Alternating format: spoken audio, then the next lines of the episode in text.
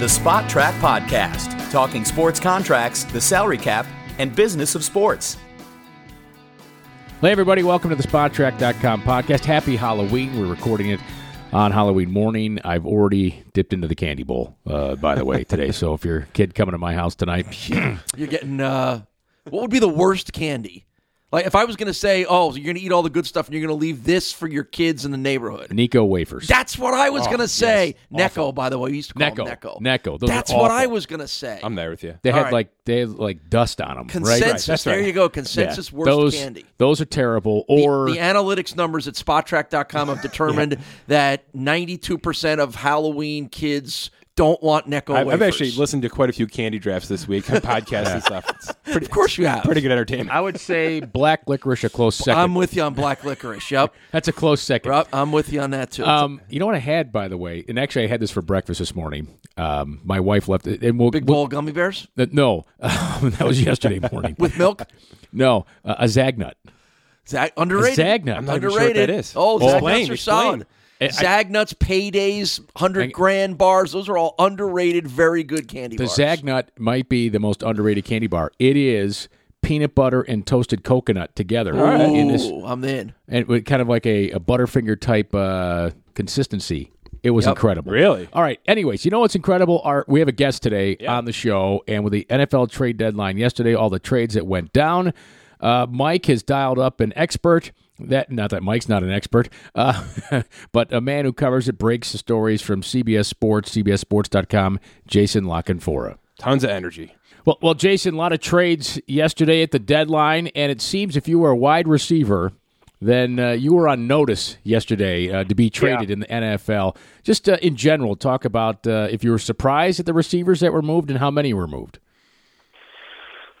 No, um, no, I'm not. I mean, you had a lot of contending teams, high-end contending teams with motivated owners and and cap and cash, you know, uh, readily available, at least enough to facilitate a significant move when you when you're looking at teams like New England, uh, Philadelphia, even the Saints, and and their their situation was mitigated a little bit by the Eli Apple trade, and they really felt like corner above all else they had to do. But trust me, they they were they were interested in a lot of receivers, but they just didn't want to add a guy to add a guy. Like had Denver played ball on Emmanuel Sanders, I think he's a Saint or a Patriot today. Um, they were super stubborn about that one, or even or even a, you know, I mean, there was a lot of teams interested in him. Way more so than Demaryius Thomas, but Demaryius Thomas was a salary dump. Emmanuel Sanders is a football trade. John Elway didn't want to make a football trade. My guess is by the combine, he's dying to make a football trade, but we'll see. Um, so I, no, I'm I'm I'm not surprised. Corner and uh, and wide receiver really early on, going back weeks, um, were two positions that teams were making a significant amount of calls on. You know, and, and even teams that you wouldn't figure. Like one of the teams I heard called on Amari Cooper first was the Colts, just because well he's young enough, and you know T.Y. Hilton's not getting any younger, and you know you can draft him, sure, but is this a great wide receiver draft? Maybe not. Um, you know, so that depending on these guys' contract, age, and injury history, there were varying degrees of interest. You know, Golden Tate, a lot of interest in him. I mean, a three, you weren't going to do any better than a three, you know, and um, for what what is basically a rental and a guy who they don't want to pay Jarvis Landry money to Golden Tate in Detroit. And and I can understand, you know, what going into age 31 season next year, why you might be of that mind. But if you're Howie, you're like, I'm going to get that third back or maybe a fourth as a compensatory pick, depending on what he signed. You know, depending obviously what they do in free agency and what Golden Tate brings on the open market if he doesn't stay there. And either way, what's a three to him if he's trying to he's trying to win back to back Super Bowls? So I think most of these trades to me made sense. The one that didn't was the biggest one in the receiver class, which is Amari Cooper, who I don't think he puts Dallas over the top. I don't think he prevents Dallas from staring at a, fairly uncomfortable rebuild, um, or at least a retooling of assets. And um, I don't think he. I mean, to me, they're a seven to nine win team with him or without him. Uh, I agree with that. I, I do think the Tate move was easily the best move of, of the day yesterday. Um, I knew he was going. I didn't think that was going to be the landing spot. I thought Philly did a great job, as you as you sort of laid out there, just to say we're we're all in here, and that's the right guy for our system right now. What about teams that didn't do anything? What about Kansas City? Uh, Uh, New England. Yeah, and the Patriots, obviously, in terms of acquiring. And yeah, what, and what you about? know where I'm yeah. more interested in, guys? I'm more interested in the teams that totally fooled themselves. Like Kansas City was trying, but if you look at Jamor- Janoris Jenkins' film, Yeah, and I know they're not using him right, but I had a lot of teams, even teams that were weren't in it, but they're like, well, let me just tell you what my evaluation would be. It's not pretty, you know. It's not pretty, and at that price point, I, I mean, I can understand not wanting to give more than a five or something like that. Um, you know, New England, they're always looking, they're always trying. They added Josh, Josh Gordon. I mean, that's a trade deadline move. Yeah. You know what I mean? Like you had to do that. I mean, uh, I know it didn't happen at the deadline, but I mean, any trade that's made in season to me is essentially you can you got to do it by week eight. You know, like there's no more trades after week eight, and and that one, given the surroundings of it, was earlier because Cleveland was about to release him, but. It, you know, it's not as if they're not doing things, and they'll probably make a, you know, get a guy or two on waivers or somebody who's cut somewhere else in the salary dump, who helps them out. What I'm more interested in is the te- like all, the teams that just let parity be their enemy. Hmm. you know, who get fooled into thinking that three and four, and will probably be playing games that matter in December, which you might, but you're also not going to the playoffs. If you go to the playoffs, you're an easy out, and you're probably blowing your buildings up next year because of your quarterbacks or recent bad drafts or your coaches in a lame duck year or whatever. You know what I mean? Like Miami. I mean, they could have got something for Cam Wake. Like, probably something pretty decent for a guy who I can't imagine. I mean, how much longer is he going to be? He's been there forever, and they've won nothing with him. I mean, let the man go. Set him free. the Rams were all over him. I liked him more than Fowler. I mean, I- Fowler's younger. I agree. mean, you know, It's less about who, it's less about the teams that didn't And- acquire players, Jason, and more about teams who didn't dump at this point, right? I mean, isn't that what, what we should be seeing more of at this deadline? Are teams who are who are uh, defining themselves as not contenders, not actual contenders, who just want to get rid of cap at this point, right? Well, that's why I mean that, that's why there weren't more trades because like Baltimore isn't sitting there saying, "Wow, Suggs." Go look at Baltimore's top eight guys in committed cash for next year. All of them except for Tony Jefferson will be at least age 31. All of them are on the decline. Like, why wasn't Terrell Suggs? Like, really, you're four and four again. You're 44 and 44 since your Super Bowl. You're seven and 25 against playoff teams since your Super Bowl. Joe Flacco, since 2013, is the worst road quarterback in the NFL. Hmm. Nine more interceptions than anybody else on the road. You drafted Lamar Jackson in the first round. Your coach is in a lame duck year next year. Do you really think, with Pittsburgh, Cincinnati, and still having to go to the Chargers and to the Chiefs, that you're going to win more than eight or nine games this year and you're going to the Super Bowl? Because if you're not, everything's being blown up. And you didn't want to talk about Terrell Suggs. You didn't want to talk about Marshall Yanda. You didn't want to talk about selling Eric Weddle. I mean, that's why there's not still a true, real trade market because Miami, Baltimore. I mean, why is that? Why did, why wouldn't Arizona try to get two ones for Patrick Peterson? Yes. You're going to win nothing Yes. with Patrick Peterson ever. Yes. And he's going to come to you at the combine and say, okay, I did you a solid in the middle of the year and rescinded that thing, but what's your bleeping plan? How are we getting better in the next two years while I'm signed? And if I don't like that plan, guess what? Why don't you try to get something for me now with two controllable years? Like, why did Denver only do one salary dump? Is Emmanuel Sanders going to be there next year? Are Roby and Harris going to be there next year? You know, I, I, that's the ones that like, dude, you, you need you need to be keeping up with Gruden in your own division, trying to beat Mahomes and having any semblance of a chance to retool that team. Why not just float Von Miller? Like, Yeah. if Khalil Mack unsigned his two ones, how about Von Miller on what now looks like a fairly team friendly contract going into his age 30 season? Jason, like, is- would- no one even talked about it. Like, no one blasphemy. Why? Why is that blasphemy? What are they going to win with Von Miller? When are they getting a real quarterback? When are they getting an offensive line? Why are you still worried about, oh, well, Emmanuel Sanders is still a good player? Yeah, he's 30 years old, and like five really good teams want him. Like, okay, dump Demaryius for nothing. That's fine. You got out of the contract. Kudos. But, like, what is that fourth going to become? Like, that's what blows my mind still about this league. I mean, there should have been a whole underbelly. Tampa, come on. Yes. You're back to Fitzpatrick. I know everybody's getting fired there and they want to save their jobs, but like, what, it's, it's these owners have to step in and be like, "You want to save your job? Here's your best bet. Unload what you can and let me see what you can bring back, and then I'll think about if you guys are the ones here post Winston." But no, not even no, not not a word. No, we're not going to trade DeSean Jackson. We're trying to win right now. Well, okay, that's how you get stuck in this vortex between like six and eight wins every year. Like, I'd rather be really good or really bad than again Baltimore, quintessential team. Like they'll probably win eight or nine games. Boy, Week 17 will probably matter. They might have an outside shot to back their way into a wild card spot. But then, what does that buy them in 2019? And you're still going to have to blow it up. You you said something interesting and related to the Eagles and Howie Roseman. And here's the question for you, Jason: Do teams value draft picks differently now, or maybe any differently than before? Do some teams say, "Got to keep them, need all of them I can," or are there more teams that have done the research that says, "You know what? A third round pick for a guy that can help me now is a deal I'm willing to do at any time." I think a lot of it comes down to your your own personal draft record, your degree of confidence in yourself, and your sort of internal belief of, of does ownership really have my back and really trust me long term. Jon Gruden's got the ultimate bully pulpit. Only Bill Belichick probably has a bigger one, right? So he knows ten year contract, ten million a year, nobody to answer to. I'm going to rework this front office. I'm going to get my guys, whether it works or not. And that's a huge question, the biggest if in the world. But he, he you you can see why he would be willing to say, okay, this guy's a really great player, but if you're going to give me two ones for him, you can have him. Okay, this guy is a really good player. He definitely ain't great, and I definitely don't want to pay him 17 million a year. So if you want to give me a one to then go and do all that, that's great. I'm not going to trade him for less than that. And everybody who met his price, he made the trades. Now, obviously, what he would have wanted for a Gareon Conley, a Karl Joseph, a Kelechi Osemele, you know, nobody was willing to meet that. And and he's a guy who, again, he stuck to his guns, and it's worked. But he can do it because he's swinging a big, you know what? There, hmm. some of these other guys who don't know if they're still going to have the job in January. They're probably not sitting there saying what's going to be the best for the next five years of this organization. They probably don't have the confidence to go to their owner and say, "Hey, man, I'm just going to give it to you straight."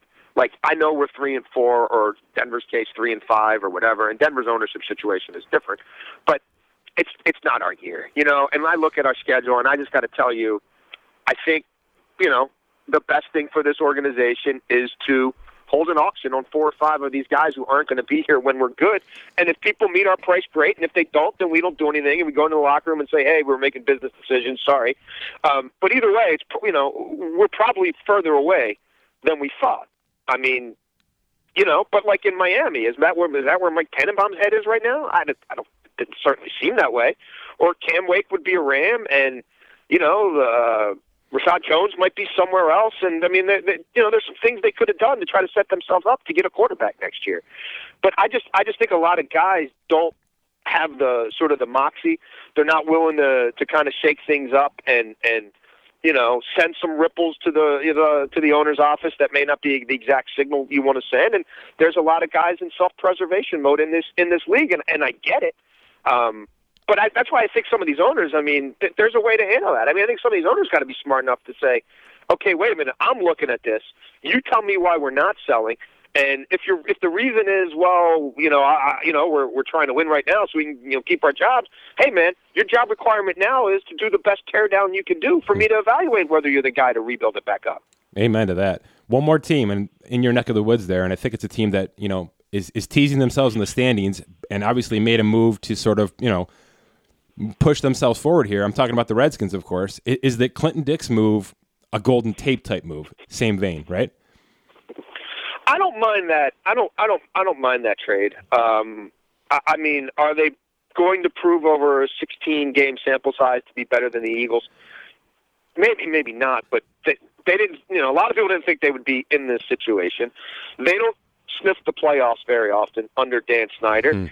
And let's face it, they, they're not they're not pretending they have this one million person uh, waiting list anymore for tickets, right? I mean, even you know they're playing big games. I mean, they blow out Arizona week one on the road, which they were underdogs, and they come home for their home opener, and there's nobody in the stands. So I think they had to send a message to the fan base too that like, hey, we we acknowledge this, and this Adrian Peterson thing has worked probably better than anybody thought it could. And here we're, you know, what's a fourth round pick to us right now? when we've we've got a really good front seven with a lot of young guys who aren't going to make money for a while, but we're still suspect on the back end. And Josh Norman can be really good one week and really awful the next. And Swearinger's been great, but let's try to make that duo back there even better. Coverage has been an issue for them for years. So um, I, I'm kind of uh, I'm intrigued by the by the Green Bay side of it because Green Bay to me is is another team like Baltimore, like Miami, like Tampa, like like Denver. You know, don't get fooled by the standings. You know, go back to the film and go look at your cap situation and go look at your contracts and go look at where your money's allocated and go look at how many years Aaron Rodgers has left. Hmm. And are they really? You know, are they? Is Green Bay really going to be able to in January beat the likes of, you know, the Saints and the Rams and the Vikings in consecutive weeks?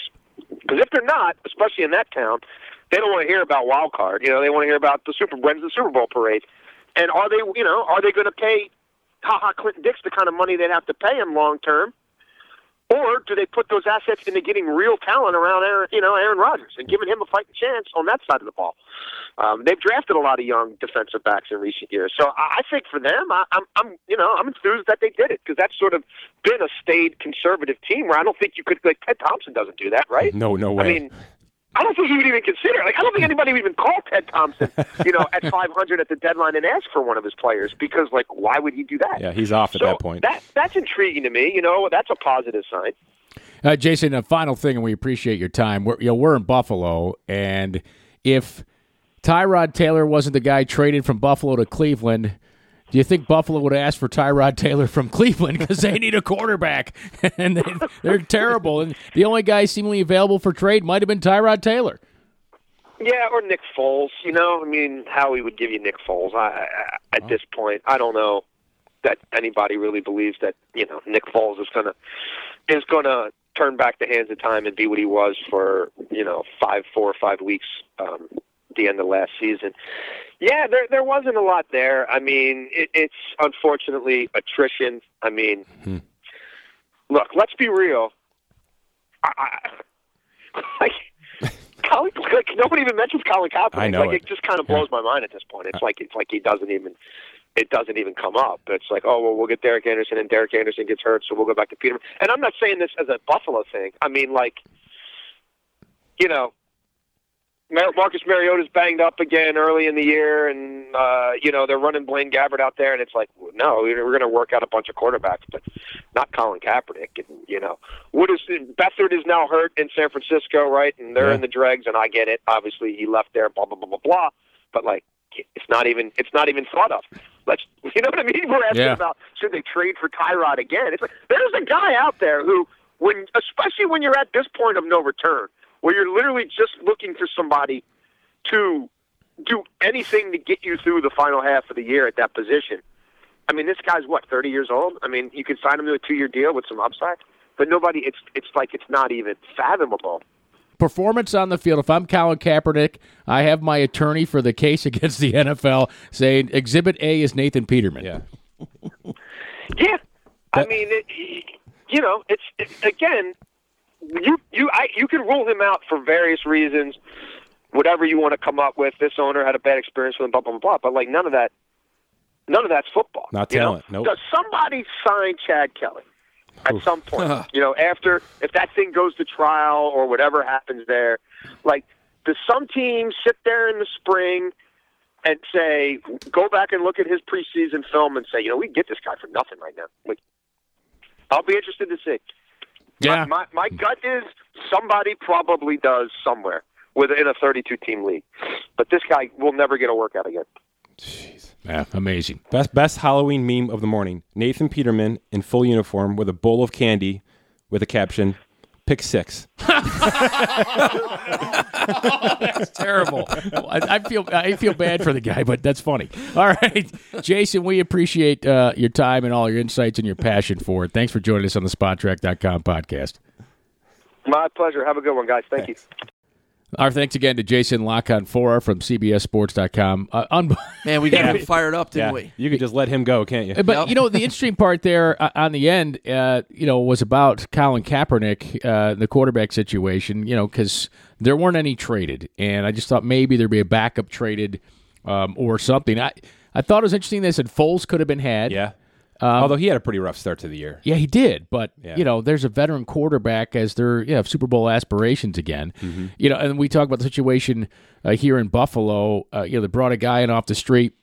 It is interesting that uh, Kaepernick can't even get a workout, and it's because of the other reasons. I mean, it's pretty It seems pretty. Obvious to to me, be. right? I mean, Yeah. Although I do want to say this, I've I, I've talked to enough football people who and and as Jason referred to, it, it's a it's a is it a football decision about Kaepernick or is it an everything else decision? But the football people will tell you a couple of reasons why nobody is knocking Colin Kaepernick. So let's strictly football related.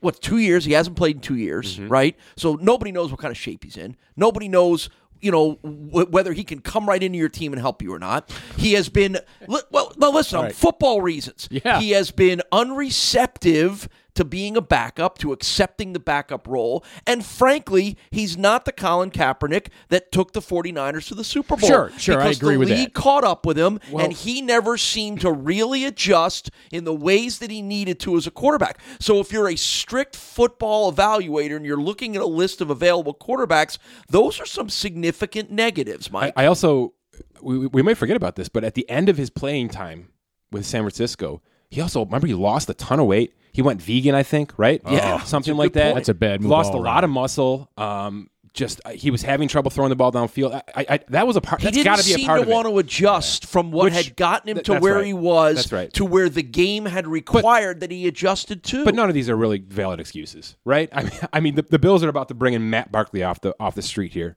to uh, compete with Nathan Peterman, which that's saying something. Yeah, no, so I, I mean, just from an absolute talent, you know, talent discussion here, Ka- Kaepernick's got to be one of the top available talent wise, right? If you if you're it, it, well, Assumption wise, yeah, you're assuming like uh, he's at least worthy of a tryout. that's right.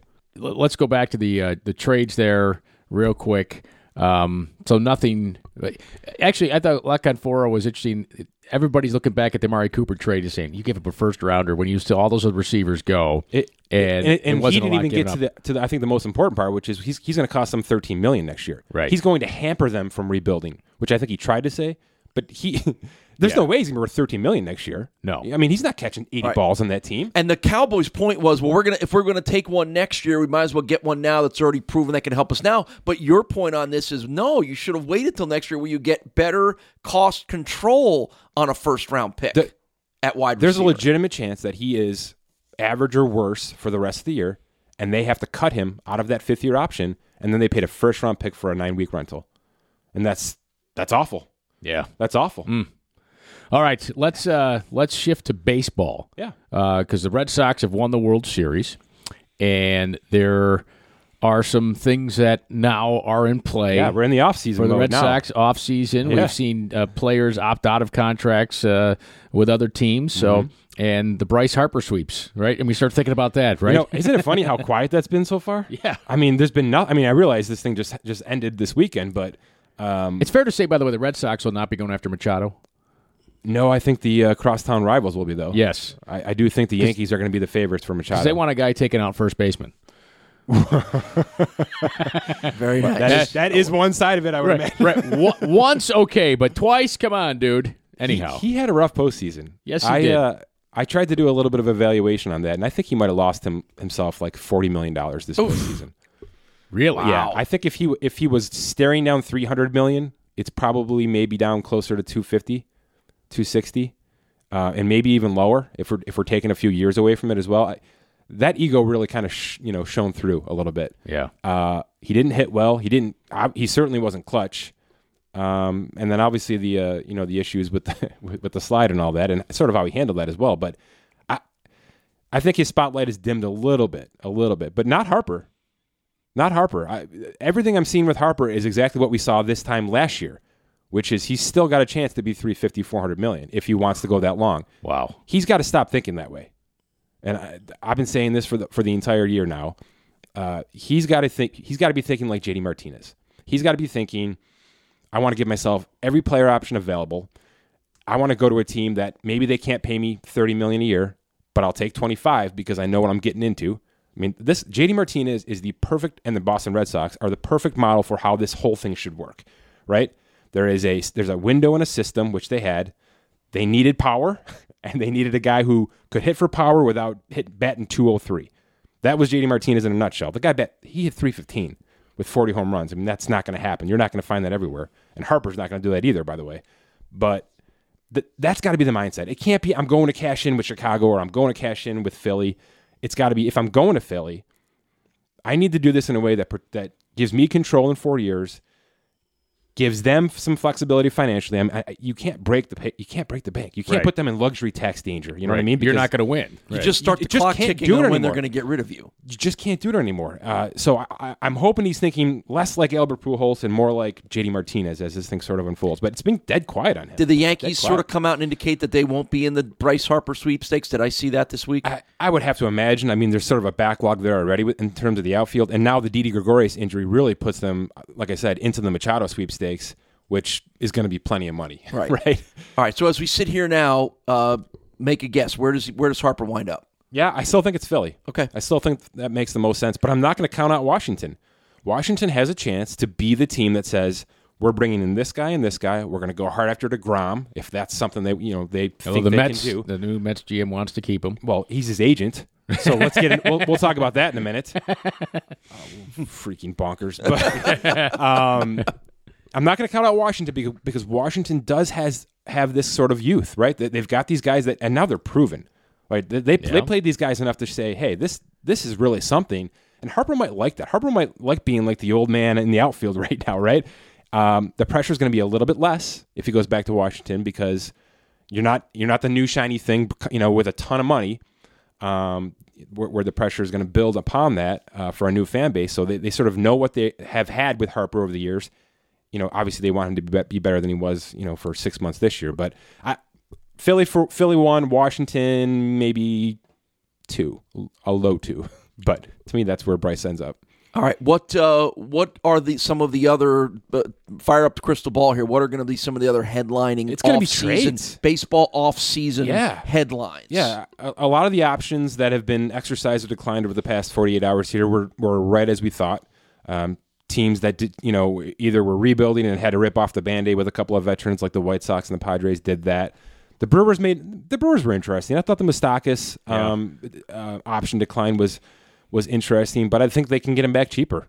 That's probably Yeah, what they're thinking. declined 15 million. 15 million um which this guy was valuing like 22 million Right, that's I mean it's crazy where he how how, how his stock has dropped Yes. uh, they've got Travis Shaw so, he, but he he de- he declined it, right? Moustakas declined it. it was essentially a mutual okay. it was essentially a basically, you decline it, we'll do a longer term deal. it sounds like that is in play but they've they've got Travis Shaw a guy who can play his position and has had great years before so it might be we need to trade this guy first then we'll bring you back and if we can't can't trade this guy, sayonara. So I, I, I sort of understand that from a, from a financial Is Josh standpoint. Donaldson more attractive? No, I, he's going to be a very interesting guy to watch with these injuries, with his ego. I mean, he's a He's 33 years old. he's up there, but he Yeah. can certainly still produce. He's he's he's not getting long term, that's for sure. Um, there's going to be teams that need that. For, for you know, there's going to be a three four guys out there that want to do this, but he's going to be one to watch because I think he's he's the waiting game where the stock drops enough to where a price is, is decent.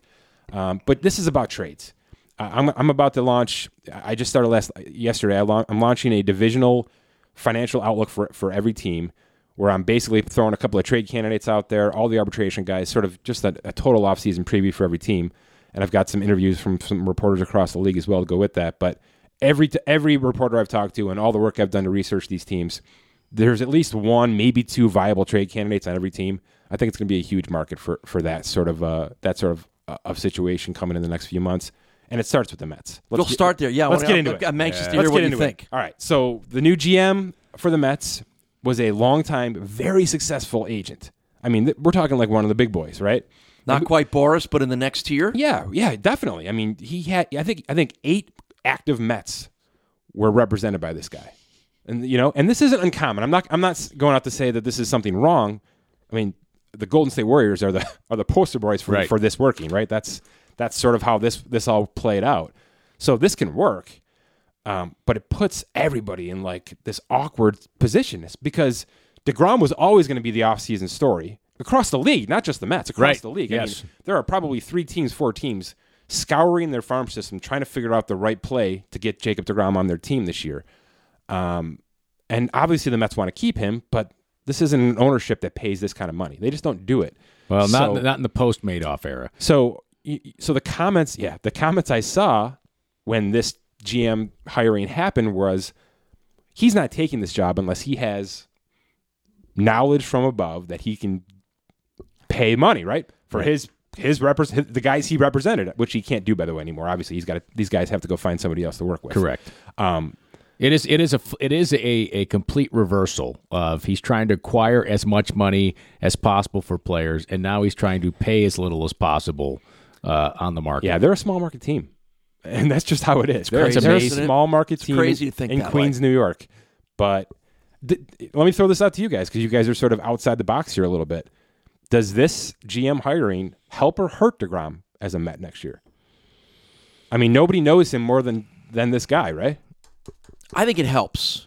I think it helps. There's an understanding of who DeGrom is. There's an understanding of what the financial situation is from both sides now. Um, for Van Van Wagenen, is it Yeah. the, the Yeah. new agent? I think it helps DeGrom's chances of staying in New York. I do not. Okay. I think his value is his value, and whomever is his new agent is going to get him his value. And I think his current agent, if he's trying to build a winner, if he's trying to build a winner, then he, you know, here's the paradox, right? I've got to have an ace, mm-hmm.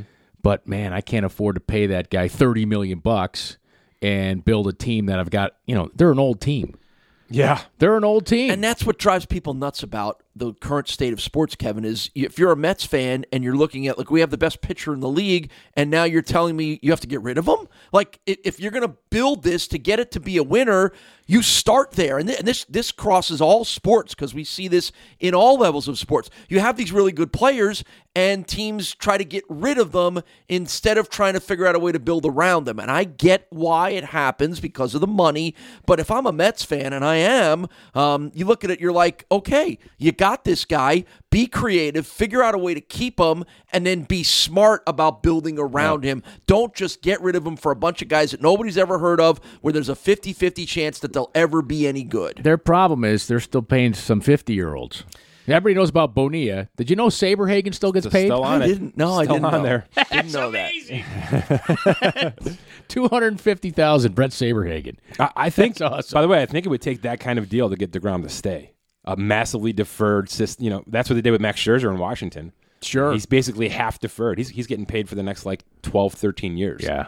In Washington. And if you're an athlete, that's a smart deal to take. it is smart. Right? And I mean, it's just where we are. I mean, Jacob Degrom is going to demand thirty five million a year, and he's like thirty two years old. sure. so Right. I, I don't know where we go. So, what do you there. think? Do you think he stays?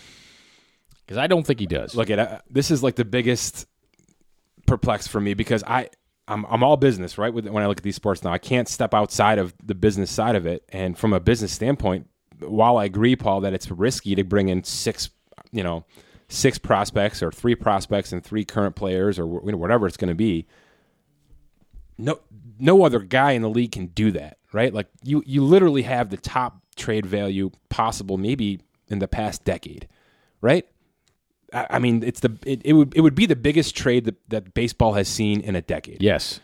And the Mets are old, and the Mets can't get rid of tho- those guys. Nope. they're not getting rid of Cespedes. Cespedes, nobody wants to take on I don't 29 think they're getting rid of Jay Bruce. They've got Todd Frazier for another year. They're paying so much money. They're paying David Wright another year to Right. retire. So I, I, it's and that and that's Degrom's window. That's that's that's the problem. You've got these thirty somethings making tens of millions, 50, 50 million. Those guys combined over twenty nineteen, and you've got Degrom for one more, two more years And of that's arbitration. half their payroll. That Yeah. 50 million is half their What's payroll. going to happen? So you're literally trying to let those expire while Degrom's arbitration is expiring. It- you know, it's all going to happen together. So do you let it all happen? Do you do you do you take Degrom to arbitration and hope he doesn't hold out and hope he doesn't demand a trade and, and won't pitch because of it, which it could very much happen. It could be a Le'Veon Bell situation. Um, I think you have to. If you're not going to trade him, I think you have to keep him on arbitration, hope he plays, let all these old guys get off their contracts, and then you have DeGrom and a bunch of youngsters and maybe some money to go out and try, try to build around him, and you give DeGrom, you know, four years at 35 million a year after next year, and you say we're gonna we're gonna go look elsewhere and, and fill this thing in, and hopefully the kids that you've grown up with on this team, you know, can get to a point where we can win. I, I, I think I agree with you, Paul, that that a trade is just too risky. Even if it's the biggest trade we've ever seen, There's so many unknowns. It's just become so accepted in sports And- now, and and, I get that for the for very, but you know, I mean, there's an inherent risk in it. And I think even as fans, you start to think, oh, get rid of them, trade them, get what you can get for them. But there's no guarantee that y- you're going to get back equal value. But- you're but- taking a big chance. But think about what it would take, right? Th- They want two, maybe three A prospects to, for Degrom, and who, what team is going to do that? Not we're, we're in a world right now where the Astros and it's the Phillies all and the about the prospects. they're winning with their prospects. They- Correct, They, almost went to the World Series because of their 20 year olds. So who's going to give up that 20 year old to get a 30 something pitcher who's going to be who's going to cost you 35 million dollars? Like it's backwards. It's backwards. So even if we're think, we're sitting here thinking this trade could be massive, I'm not sure there's a team out there that that would do it. Doesn't David Price though just prove the point for getting uh, Degrom? I don't know. I, it's so hit. It's thirty-one million a year, whether he's good or not, right? I mean, That's right. I mean, and that's the point. So, yeah, he had a he had a hell of a run there to finish that off. Yes. but It took a while. it took a while. but you know, Kershaw's making thirty-four million a year. Yeah. Yeah, So- and so there's- there's your people counterpoint on him right right, there, now. right? They're, hate, they're LA not LA fans can't be real happy with him right now. All right. so. What's the uh, if we were putting a salary cap on costumes for Halloween? What what would be the the highest capped costume? Meaning, you know, you'd have to pay the most for. Su- anything superhero related, right? I don't know. I mean, Superman's got a. What's in vogue right now? I don't. know. I don't have. I don't have little kids anymore, so you guys got to help out with no, that. No, Avengers, right? Avengers Sure. are big. Sure, Black Panther. Black Panther. That's up there. Thanos. My my son want to be Thanos. Like, you want to be the villain. Awesome. That's, cool. great. That's Yeah. good. That's good. I uh, do do you uh, you you have young kids? I have two daughters. Yes, they're you both take- dressing up. Do you do you dress up to go trick or treating with them? So this is what I do. Um, I've been playing the card that I am not dressing up this year Mm-hmm. because I did last year. I was Mister Incredible for my daughter, who was Violet Incredible. Right? Awesome. Okay. So I've been playing like the. Uh, I'm not doing it this year, but I am doing it, Sweet. and I'm doing it. I'm doing it in, in style. I bought myself a way too expensive Buddy the Elf costume, and I'm going to be sitting in the street when her bus rolls up, waving like a an idiot. Re- Ready to embarrass the hell out of her in front of all of her friends. Video available on Oh, yeah. Spotrac.com. I'd love uh, it. Yeah. later this week. Yeah, so we're I'd going lo- all in on embarrassing the Love eight-year-old it. this year. Well, you want to talk about embarrassing? Uh, you know, Paul, your, your kids are grown and gone. Yes, but they you- are. So you're you're not dressing up. I am not. Um, I had to do it on television actually last. I did see this. Did you see this? I did. I did. The Ron, the the poor man's Ron Burgundy. Yes. Yes. and I couldn't find an exact wig, so I had this horrible wig, Yeah. and the mustache kept coming off every time I talk on the segment. And so I'd act like I was stroking my mustache, try to get the tape back down, and have to retape during the segment. Yeah. And it did it look as bad as I thought it? It looked like you threw it together five minutes before the show, but but that's the whole point, right? I mean, you don't Well- want, you don't want to look like you bought the you rented the costume, Well, right? people like ask me like, "Wow, where'd you get that costume?" I'm like, "Actually, I own this suit. Yeah. it's my own shirt and Do, tie." do they have like a pre-packaged Ron Burgundy? Oh, yeah. you can. They do that, must, right? but not where I went to buy it. And you know, I didn't really plan well. It just kind of came together late Gotcha. by the producer, and Yeah. I said, "Okay, I'll go get something." And all they had was '70s, you know, anchor wig and mustache. yeah, Austin Powers. Austin Powers does the news. Yes. Yeah. So it was fun. It was fun, but yeah, I realized I looked ridiculous. yeah, that's the point. But it was on television. yes, it is, and now it's on social media. And now it's all on yeah. social media everywhere. Yes, which is great. All right, a happy Halloween, everybody. Hopefully, you get a Zagnut uh, in your trick or treat bag and no Necco wafers with that. Thanks again to Jason La Canfora. Uh, we should mention uh, while we were talking before when we connected with him, uh, his dog was on attack. Yeah. it was awesome. And maybe we'll have him on again to hopefully we can explain uh, the dog situation with Jason La Canfora. You missed that. We did. It was great. And I think that led to part of his passion. But great His to- dog is on the IR right Yes. Yes. Yeah. Yes. Great to have La Canfora here on the show. For Mike Ginnitti, Paul Peck, I'm Kevin Sylvester. Thanks for listening to the Spotrac.com podcast.